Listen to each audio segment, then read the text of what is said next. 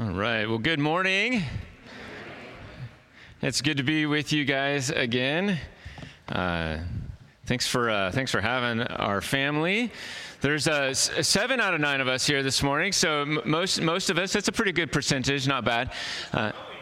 Is it growing? Yeah. The oldest two have stuff going on. My oldest son is playing bass in the worship band at our home church today. And then our oldest, our daughter, she had wisdom teeth removed yesterday, so she figured she didn't want to come with chipmunk cheeks, you know. And anyway, so she's home recovering. It was a little touch and go whether all of us were going to be able to go because she was having a little harder time yesterday than we anticipated, but she did rally. So anyway, Caleb and Riley are not here, but the rest of us are. Carissa, my wife, and 5 of our kids were. Well, I don't know who's normally in the center third row. I know that usually most churches have like nameplates basically, and so we probably took somebody's spot, so I just want to say I'm sorry. So if this is your row, I certainly apologize, but I know how it is. You know, we have our little sweet spot that we like to go to, right? So I hope you guys had a good Christmas season. We did at our house. I think I was supposed to tell you a little bit about myself. We do have 7 kids. We have some goats. I think we have 7 goats also. Not normally. Normally we have lots more goats than kids, surprisingly enough. But I think we're whittling that down, not the kids, but the goats, and so that's good. In my opinion, it's good. But we've got a few dogs, we've got a few cats, we've got no birds, although we do feed some outside. And what else? We've been married for 23 years. I was a pastor on staff at a Converge Church for 10 years, in a former life, you know, from the first 10 years of my career. And then I've been working sales for the last 14 years. And in the midst of that was a bivocational pastor on staff. And the last couple of years, it's just been just taking opportunities as the Lord leads to help out a church in need from time to time. So, I think Shay reached out to me a number of months ago to come out. So apparently, you're having me again, so it's nice to be here. Appreciate you guys. And it is, my wife and I really, in our family, considers it an honor to come alongside other congregations and just join in. Seeing how God is at work here in Stanwood is a joy to our heart. To be a part of what you guys are doing, to hear about the things and how God is moving with the women's Bible study, put a big plug in for that. That's fantastic. Clearly, the Holy Spirit is at work and moving in this place, and that's really exciting. And it sounds like that's a good meal to be had. So the men's breakfast burrito, that's fantastic. So good Baptist church. All right. So I did hope you have a good Christmas. Real quick, there's 2 times in the message. Well, you know, as the Spirit leads, we'll see. But there's a couple times where I want to actually get a little bit of feedback from you. So, what are some Christmas memories that are favorite traditions that you have here in Stanwood, or your own personal family? It doesn't have to be Stanwood centric. Lights of Christmas. Okay. How many go caroling? Anybody caroling? Yeah. Candlelight service, okay. Christmas Eve, candlelight service, that's fantastic. Did you sing Silent Night with the candles? Very good. How about you open up all your gifts on Christmas Eve? No? That's a heresy? Okay. So you wait till Christmas morning, that's fantastic. Omelette bar Christmas morning. What? Oh, omelet bar. I thought you said something else about a bar on Christmas morning. But an omelet bar sounds amazing. I think that is fantastic. I mean, how many are here for turkey on Christmas? How many are here for ham? Christmas ham? Okay, turkey, ham, prime rib, beef. Okay. Oh, okay. All right. That's good.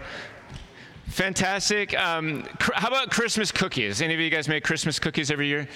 Okay, so that's one of our favorite things as a family to do is Christmas cookies. And for whatever reason, I had the opportunity to be at home for that process. I'm not normally, I think, a part of the baking of, normally we do a couple hundred cookies, 7 or 8 different recipes and kind of crank them all out in one day. I say we, but it's really them.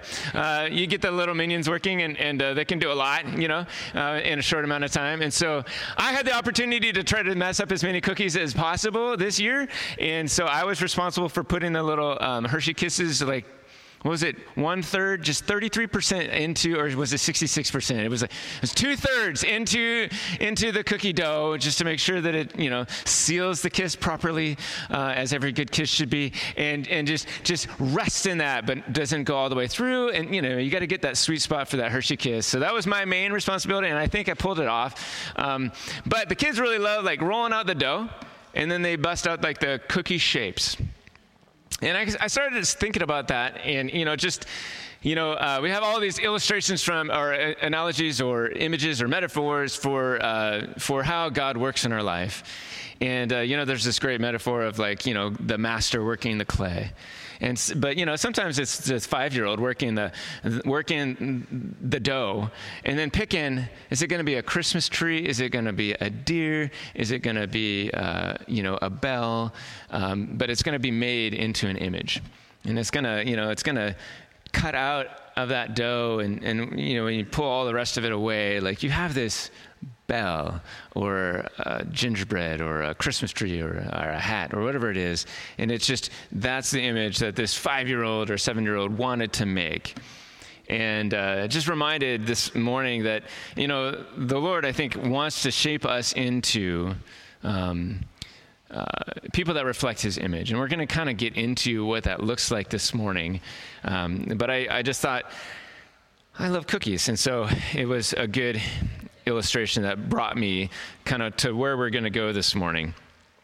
We are going to open up the word to Amos chapter 5. We have a little bit of scripture to get through today. I always figure God's word is better than my words, so if that's okay, we're going to kind of hit a lot of scripture. But if you want to, it might take you a while to find Amos if you're like me, that you don't spend as much time in the minor prophets as maybe I should. But Amos 5 is there for me. It's on, I don't know, my Bible doesn't have pages. Oh, no, yeah, for me it's 1148. It's kind of, 2/3 of the way through. So Amos chapter 5, you'll find that. Hosea, Joel, Amos, it's before Micah. So you can find that there. But let me give you a little bit of historical context for the book of Amos. So Amos was a prophet, but really he was a Judean shepherd. He didn't have goats. I think he had sheep. So he's like a true shepherd, right? And he was also a fig tree farmer. And so this is like a salt of the earth, farmer Amos guy. So he was from this little town south of Jerusalem called Tekoa, and about 10 miles south of Jerusalem. So he existed, somewhere. Historians would say somewhere around 750 BC. And so this is before Christ. This is, obviously, post-Abraham, pre-Jesus, in this time period as we're following the Israelites. Also post-separation, so you had the southern kingdom and the northern kingdom. You had Judea and you had Israel. And so Amos was a farmer. He was, somebody that just worked the land that God had blessed him with and had the opportunity to raise sheep and produce from his trees and his orchard. And so this was who he was. And then one day, God calls him as this, Judean shepherd, and calls him to go to the north, go to Israel, and to bring God's word. And so he kind of, left his sheep behind, and, I'm sure he got somebody to take care of his sheep. Whenever we go somewhere, we got to get someone to take care of our goats. It's a hassle, So I'm sure Amos had a bit of a hassle. I don't know what his family was like. Maybe he had 7 kids, and maybe they would take care of the sheep and keep everything going. But he left that behind to do God's will, and he moved into the north, and he kind of settled in this little town called Bethel and began to preach God's word. And the book of Amos is kind of a collection of his word to God's chosen people in Israel in this northern kingdom. And during this time, this northern kingdom was experiencing all sorts of kind of good success, material wealth, growth, military power.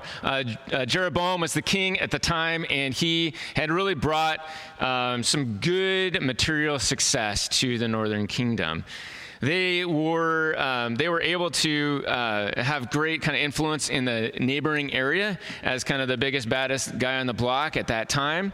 And they were in the midst of all of this material success, they still gathered regularly for their religious services. They still provided all sorts of offerings and all sorts of sacrifices and did many of the things that God had called them as God's people to do. And yet all of this material wealth and this success and the military prowess and all of that they had experienced had really allowed there to be, as this great economic success, there was a great divide between, a deepening divide, a growing divide between those that had and those that didn't. And so this is kind of the context of where we find Amos coming into the north and speaking God's word to the people of Israel. Part of the problem, what Amos was seeing, what God was seeing and brought Amos to bring to their attention, was that the wealthy were denying justice at the gate. And if you know anything of the Israel culture, the gate was where justice was done. This was like the court system for Israel and Judea and God's chosen people. It was at the gate, the kind of the public place where the civil discourse would happen and justice was dispersed. And what we were finding is that some, the poor specifically, were being denied justice at the gate, that they were developing more and more problems with getting into debt, as this is likely to do so when you have a growing wealthy class and a growing poverty class. You had more and more debt happening, and unfortunately, the poor were being sold into debt slavery. And there was a kind of a growing amount of allowing the oppression of the poor while the rich gained power, money, and influence. This is a little bit of a thumbnail sketch for like what you would find what's going on in this culture that Amos was moving into to speak God's word. And so first, Amos kind of speaks to all of the nations surrounding Israel, and Israel's like, oh yeah, that's good. I like it. Like these guys are doing this and these guys over there are doing that and those guys are there doing that. And they're like, hey, we kind of like this Amos guy. And then all of a sudden the crosshairs went from the other surrounding areas and then specifically into what was going on and what God was seeing happening in the hearts and minds and in lives of the people in Israel. Rather than seeking out opportunities to do justice, to love mercy, and to walk humbly, there is a culture that had embraced arrogance, idolatry, self-righteousness, and materialism in the midst of still maintaining worship gatherings, offerings, and sacrifices, still doing these things. But this is where Amos found himself. And so we'll go to chapter 5, verse 4 this morning. And I'm going to read kind of a larger section of Scripture than I normally would, but I think it's worth while. I love the poetry that we read in the Minor Prophets. It's beautiful and really powerful. So let's read Amos chapter 5, verse 4. For thus the Lord said to the house of Israel, seek me and live, but do not seek Bethel, and do not enter into Gilgal or cross over to Beersheba, for Gilgal shall surely go into exile, and Bethel shall come to nothing. Seek the Lord and live, lest he break out like fire in the house of Joseph, and it devour with none to quench it for Bethel. O you who turn justice to wormwood and cast down righteousness to the earth, he who made the Pleiades and Orion and turns deep darkness into the morning and darkens the day into night, who calls for the waters of the sea and pours them out on the surface of the earth, the Lord is his name. Who makes destruction flash forth against the strong, so that destruction comes upon the fortress. They hate him who reproves in the gate, and they abhor him who speaks the truth. Therefore, because you trample on the poor, and you exact taxes of grain from him, you have built houses of hewn stone, but you shall not dwell in them. You have planted pleasant vineyards, but you shall not drink their wine. For I know how many your transgressions are and how great your sins. You who afflict the righteous, who take a bribe and turn aside the needy in the gate. Therefore he who is prudent will keep silent in such a time, for it is an evil time. Seek good and not evil, that you may live. So the Lord, the God of hosts, will be with you, as you have said. Hate evil and love good, and establish justice in the gate. It may be that the Lord, the God of hosts, will be gracious to the remnant of Joseph. Therefore, thus says the Lord, the God of hosts, the Lord, in all the squares there shall be wailing. In all the streets they shall say, alas, alas. They shall call the farmers to mourning and to wailing those who are skilled in lamentation. And in all vineyards there shall be wailing, for I will pass through your midst, says the Lord. Woe to you who desire for the day of the Lord. Why would you have the day of the Lord? It is darkness and not light, as if a man fled from a lion and a bear met him, or went into the house and leaned his hand against the wall, and a serpent bit him. Is not the day of the Lord darkness and not light, and gloom with no brightness in it? I hate, I despise your feast, and I take no delight in your solemn assemblies. Even though you offer me your burnt offerings and grain offerings, I will not accept them. And the peace of offerings of your fattened animals, I will not look upon them. Take away from me the noise of your songs. To the melody of your harps, I will not listen.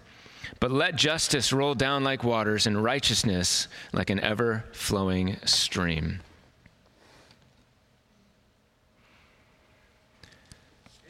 Amen. It's not exactly the words of hope that maybe the people of Israel wanted to hear from Amos, this prophet from God. But let me pray. Father, this morning, we see that this is your word. This is your word for us. And we trust that you are doing something. And we believe that you are at work continually. Yesterday, today, and tomorrow, and we marvel at that and the beauty of that, and we trust for you to do great things this morning. In your name we pray. Amen. All right, so how about, okay, so what we find is a little bit of a, like, an interesting situation that Amos is finding in the north, and that the Lord is kind of bringing to some, words of clarity, you could say. I know that is a separate place. It is a separate time period. This is, again, around 750 BC. It is not 2023. This is not the United States of America. This is Israel and the northern kingdom, and this is a southern shepherd from, Tekoa going up into Israel, and I know that there's a time and a place and a context for that. However, I would ask this morning, do you notice any similarities between this culture that Amos is speaking into and today's culture? Is it possible to see, there are some similarities? And if so, raise your hand and shout them out. Amen. Well, amen. Excellent. So what are you seeing? What are you hearing? What? Materialism. Okay. People care too much about money. Thank you, young lady. People care too much about money. Okay. Rebellion against God? They hate people who speak truth. They hate people who speak truth. Yeah, oppression. Or suppression of truth, I think is what I heard. Yeah. Anything else? Insincerity. What did you say? Truth is relative, yeah. Hate people. Evil. Right. I think we could probably find some similarities, right? And again, different context, different place, different culture, different time period, and yet God's word stands eternal. And we wonder, okay, does God have something for us today? And can the prophet Amos speak to us like he was speaking to the people in this northern kingdom? And so Amos is like sharing the words of the Lord, saying that the day of the Lord is coming, and it's not a pretty picture, right? It is talking about darkness coming, things that are difficult, things that are harsh. There's a punishment coming. There are things there are consequences for what is going on in the northern kingdom. And God is bringing this day of the Lord, and it's I love that. What is it? Run from a bear and then find a lion? The imagery that we find in these, the poetry and the beautiful historical prophetic poetry is just wonderful, and the images that we get from it.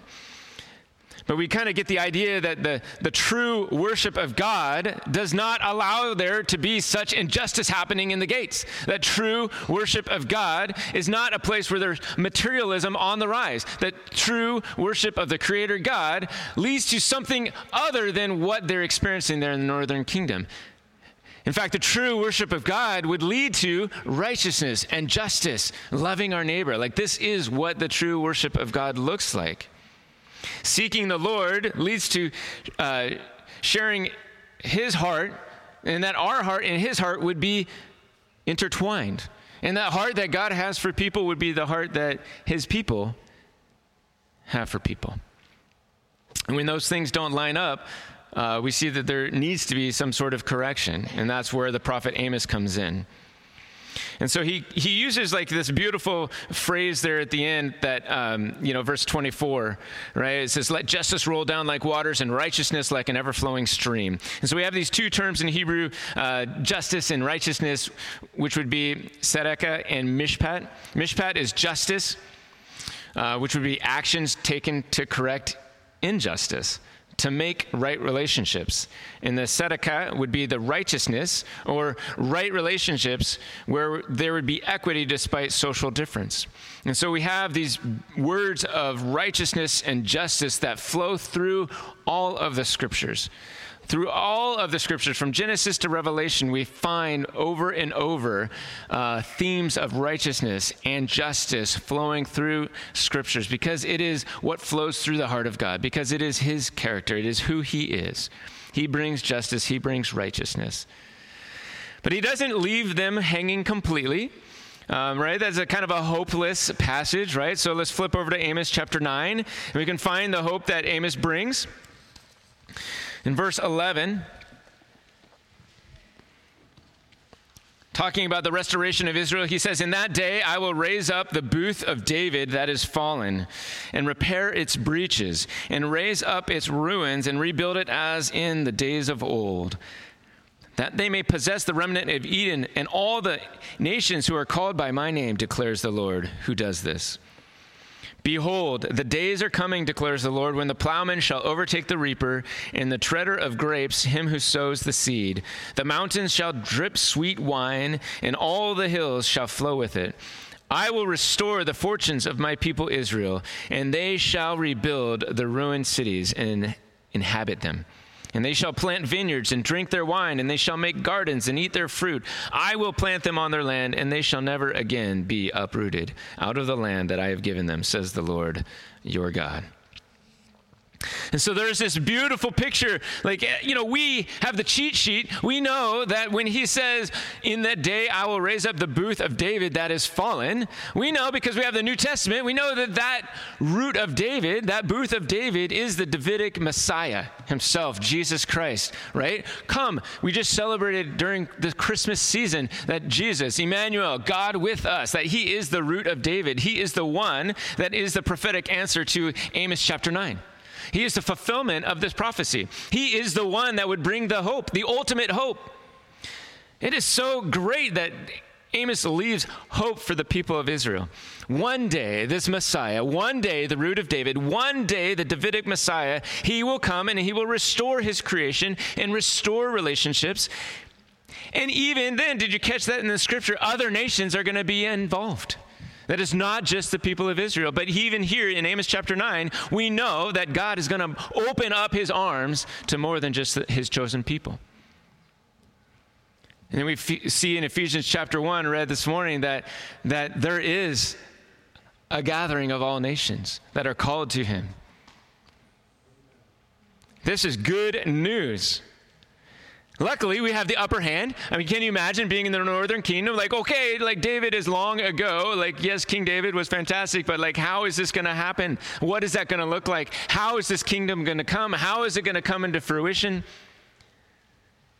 And then years go by before we finally get to Jesus. But he did come. God with us in the flesh, walking this earth. Beautiful. Beautiful. God is one who always fulfills his promises.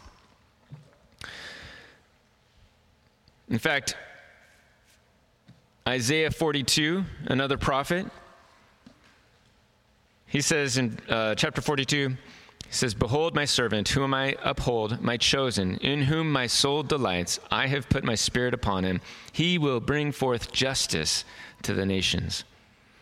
He will not cry aloud or lift up his voice or make it heard in the street. A bruised reed he will not break, and a faintly burning wick he will not quench. He will faithfully bring forth justice. He will not grow faint or be discouraged till he has established justice in the earth, and the coastlands wait for his law." Another prophetic word from the prophet Isaiah, speaking again of this coming king, of Jesus. And again, what is some of the rhythm of what we hear in the prophecies to come? That justice will be done. He will bring justice. We know that Jesus came to save us, to deliver us, to restore the creation, to restore the hearts of mankind, and to establish justice in the earth. Flipping forward in the gospel to Luke chapter 4, we hear Jesus himself quoting the prophet Isaiah, kind of his coming out party, declaring who he is, right there in the synagogue, of who he is and what he has come to do. He says, "The Spirit of the Lord is upon me because he has anointed me to proclaim good news to the poor. He has sent me to proclaim liberty to the captives and recovering of sight to the blind, to set at liberty those who are oppressed, to proclaim the year of the Lord's favor." So this is Jesus reading from the scroll of Isaiah in the middle of the temple, saying, this is who I have come to fulfill this. He's saying he's the one that fulfilled what the prophet Amos was saying, what the prophet Isaiah was saying. Like, this is the fulfillment. He is the root of David. He is the Messiah. He is the one who was to come. And so Jesus came. He grew up. And he opens up this scroll, and the world is forever changed. And he declares what he is about, and what good news it is. Let me ask this this morning, church. The people in Amos's day, could they have sought God enough to save them from their sins? No. The people in Amos's day could not let justice and righteousness roll enough to save themselves from their own sin. And all of us sitting here in these chairs, we cannot seek God enough to save ourselves from our own sin. There is not enough offering to give. There is not enough worship to sing. There is not enough Bible to read. There is not enough Bible studies to go to. There are not enough burritos to eat in the name of a men's Bible study to save ourselves from our sin. The people in Amos's day couldn't do it. They had correction given. They had the sacrifices. They had the grain offerings. They had all of those things. They were experiencing material wealth, and they had the opportunity to turn away from the injustice that they were perpetrating on people. They had the opportunity to turn away from the oppression that they were providing. They had the opportunity to lift up the poverty, to lift up the poor, to reach out, to bring justice, to bring righteousness. They had the opportunity to turn away from what they were doing and to start to do good and to seek the Lord and to do amazing things in God's name.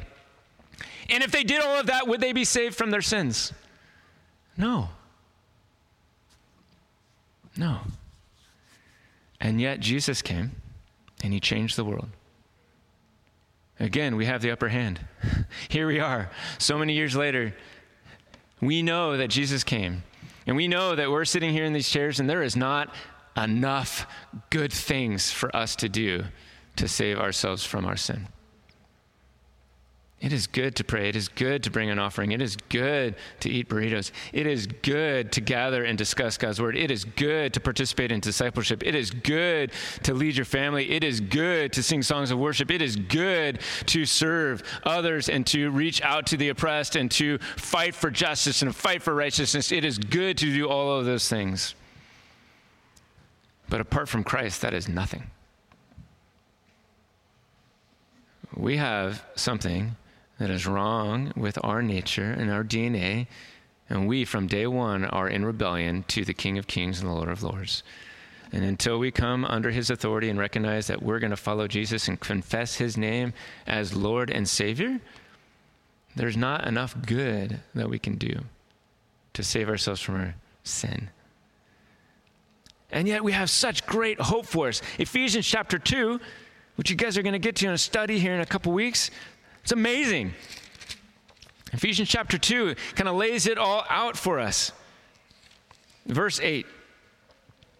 For by grace you have been saved through faith, and this is not your own doing. It is the gift of God, not a result of works, so that no one may boast.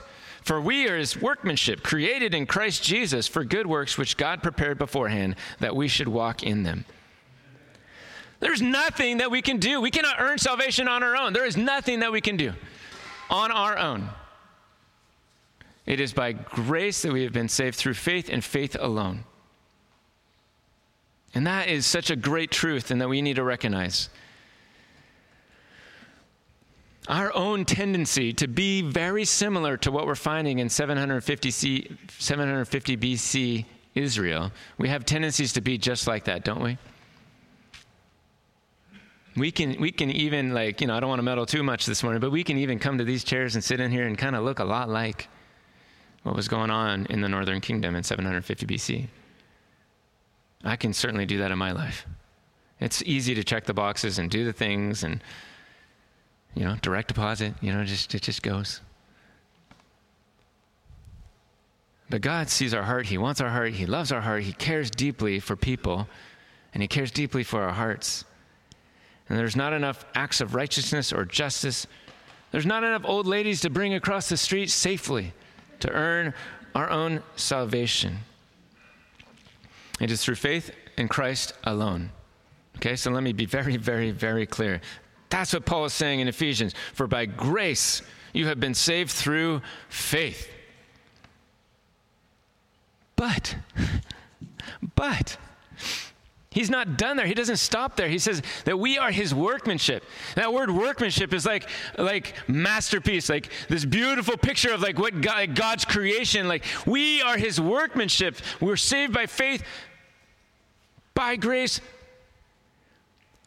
to be his workmanship, to be this poem, to be this beautiful picture of who we were designed to be. Maybe cookie-cuttered into exactly the shape that he wanted us to be.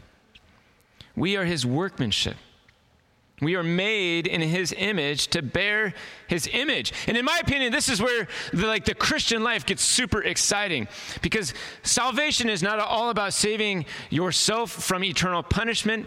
It's about recognizing that Jesus meant it when he said he was preaching the kingdom, that he is indeed the King of Kings and Lord of Lords. He is the one who created the heavens and the earth. He is the one that holds it all together. This is indeed who he says he is.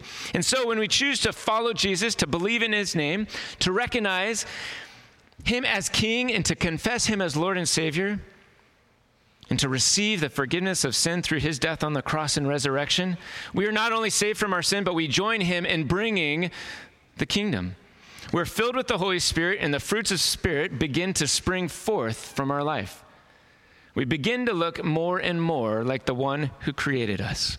It's as if he's rolling out the dough, and he's getting the image that he wants you to be, and he's shaping it and peeling away the things that reflect the northern kingdom from back in Amos's day. And he peels that away. We will not be perfect. Amen. We will struggle, we will stumble and fall, and we will walk in forgiveness and grace, knowing that he is with us. And piece by piece, we begin to reflect his character to the world, not our own. 2 Corinthians, Paul again, 2 Corinthians 5:17, therefore, if anyone is in Christ, he is a new creation. The old has passed away. Behold, the new has come. More and more, as we seek the Lord, we will allow the Holy Spirit to guide us. The more and more we learn from his word, with reading his scriptures, praying and talking through that and walking with other believers, being discipled, we will reflect his character to the world. His heart, God's heart, is for justice and righteousness. His heart, as we see in the book of Micah, is to walk humbly, to love mercy, and to do justice. His heart, as we read through the Gospels, is to love our neighbor. His heart is for these things. So not only are we called to be his workmanship, to reflect his image to the world around us, but we're created in Christ Jesus for good works, according to Paul in Ephesians chapter 2. We're created for good works. And James, of course, we've got to love James. Flip over to James. Hebrews, James, right there, towards the back of the Bible. James 1:27 says that religion that is pure and undefiled before God the Father is this, to visit orphans and widows in their affliction and to keep oneself unstained from the world. And James 2 says, what good is it, my brothers, if someone says he has faith but does not have works? Can that faith save him? If a brother or sister is poorly clothed and lacking in daily food, and one of you says to them, go in peace, be warmed and filled, without giving them the things that are needed for the body, what good is that? So also faith by itself, if it does not have works, is dead.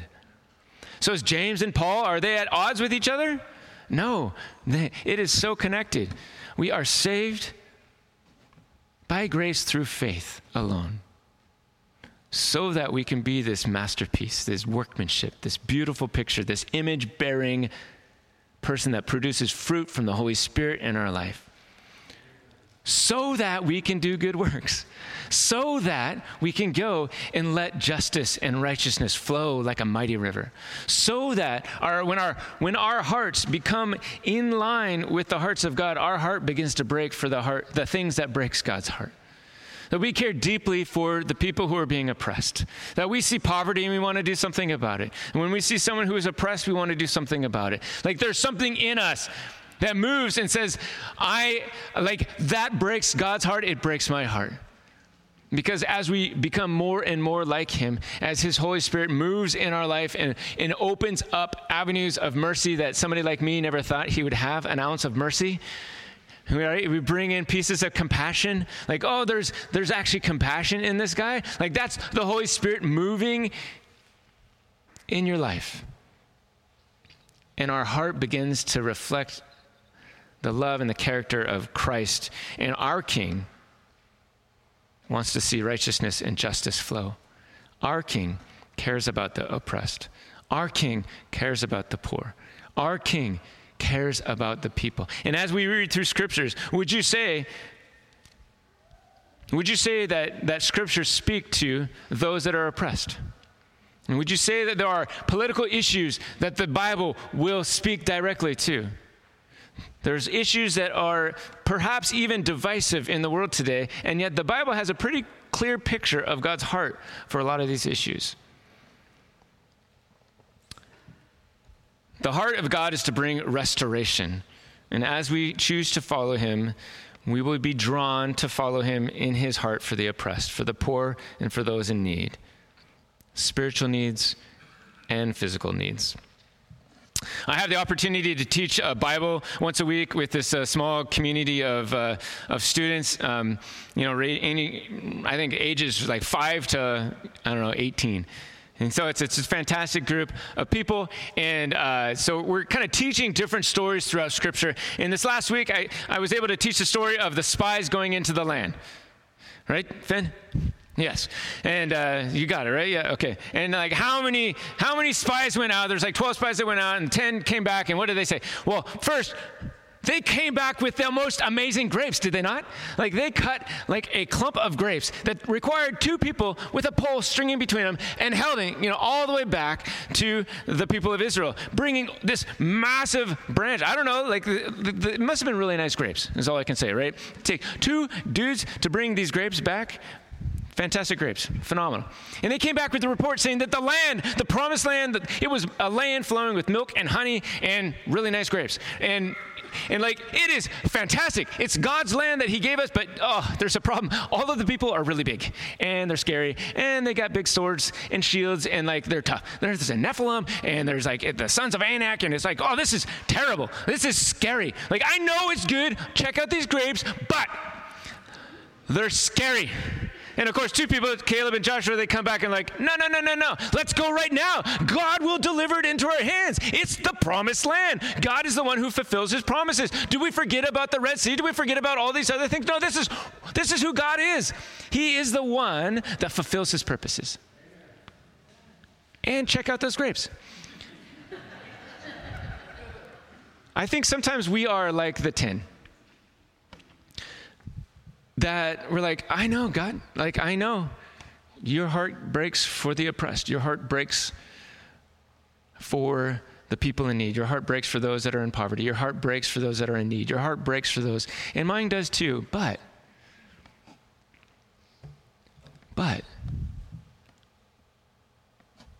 fill in the blank. Fill in the blank. Maybe it's that you just find yourself in a bubble and that you're just not interacting with people. Maybe you're in a place where you allow your politics to kind of trump the heart of God. Sorry to meddle, but that can happen. Maybe you're in a place where you're just not able to see things. Maybe, and this is true too, because we've been there. We feel like we're there more often than not. We feel sometimes we're the oppressed. And if you're there this morning, I just want to tell you, God's heart is for you. And you are in the right place, because there are people here in this church that want to love you. And if you're feeling oppressed, and if you're feeling like you are the one in need, like you're in the right place, come alongside people and share that. This church wants to help, because this church has the heart of God.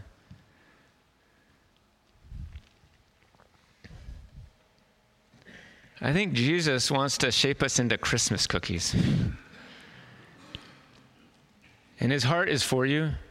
And not all of us are wired the same. I don't have a strong mercy gift like my wife, but I had the opportunity to kind of take care of my daughter all day yesterday, and somehow was able to kind of, you know, it was an act of the Holy Spirit. I'll just say that. And she is a delightful patient and was amazing. I just don't do some of that stuff. And yet, my heart is for God's heart, and his heart cares for those in need. That's a small little example. God wants to shape you. You are hardwired specifically with spiritual gifts that are designed to do something for the kingdom of God. Like, you have a spiritual gift, you have talent, you have skills, you have abilities, you got two hands, 2 feet. You are wired to do something for the kingdom of God, and he has purposes for you, and he is like shaping you into a Christmas cookie for the kingdom of God, okay? Would you take a 7-day challenge with me? Would you ask God for 7 days how you can bring justice and righteousness to this community? There are many issues in the world today that would be right in line with the heart of God, and sometimes we allow our politics to get in the way of seeing a need. Sometimes we find ourselves in a bubble, and it's just tough to see the needs. Would you pray each day for 7 days and just ask God, how can I join you in bringing righteousness and justice to this community? Just 7 days. God, how can I bring righteousness and justice to this community? You know, when true justice and righteousness are flowing in a community, you know that we are getting a glimpse of the kingdom of God right here on earth. Let's pray.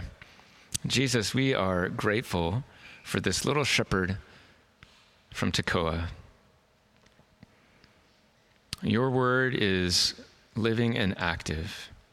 And Holy Spirit, we trust that you will work in our hearts. And over this next week, would you answer our cry?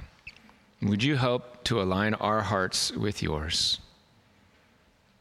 It is a joy. We are so grateful for the forgiveness of our sins. We are grateful that we can join you in this revolution of bringing your kingdom here on earth as it is done in heaven. Lord, would you be the one who fulfills promises? Would you answer our prayers this week? Give us opportunities to serve. In your name we pray. Amen. Well, I'm gonna end our time together this morning with a benediction out of Ephesians chapter 3. You can stand with me, would you? Ephesians chapter 3, verse 20 says, "Now to him who is able to do far more abundantly than all that we ask or think, according to the power at work within us. To him be glory in the church and in Christ Jesus throughout all generations, forever and ever. Amen." Have a great day.